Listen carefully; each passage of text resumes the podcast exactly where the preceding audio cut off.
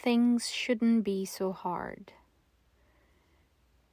A life should leave deep tracks, ruts where she went out and back to get the mail or move the hose around the yard, where she used to stand before the sink, a worn out place, beneath her hand the china knobs rubbed down to white pastilles, the switch she used to feel for in the dark almost erased.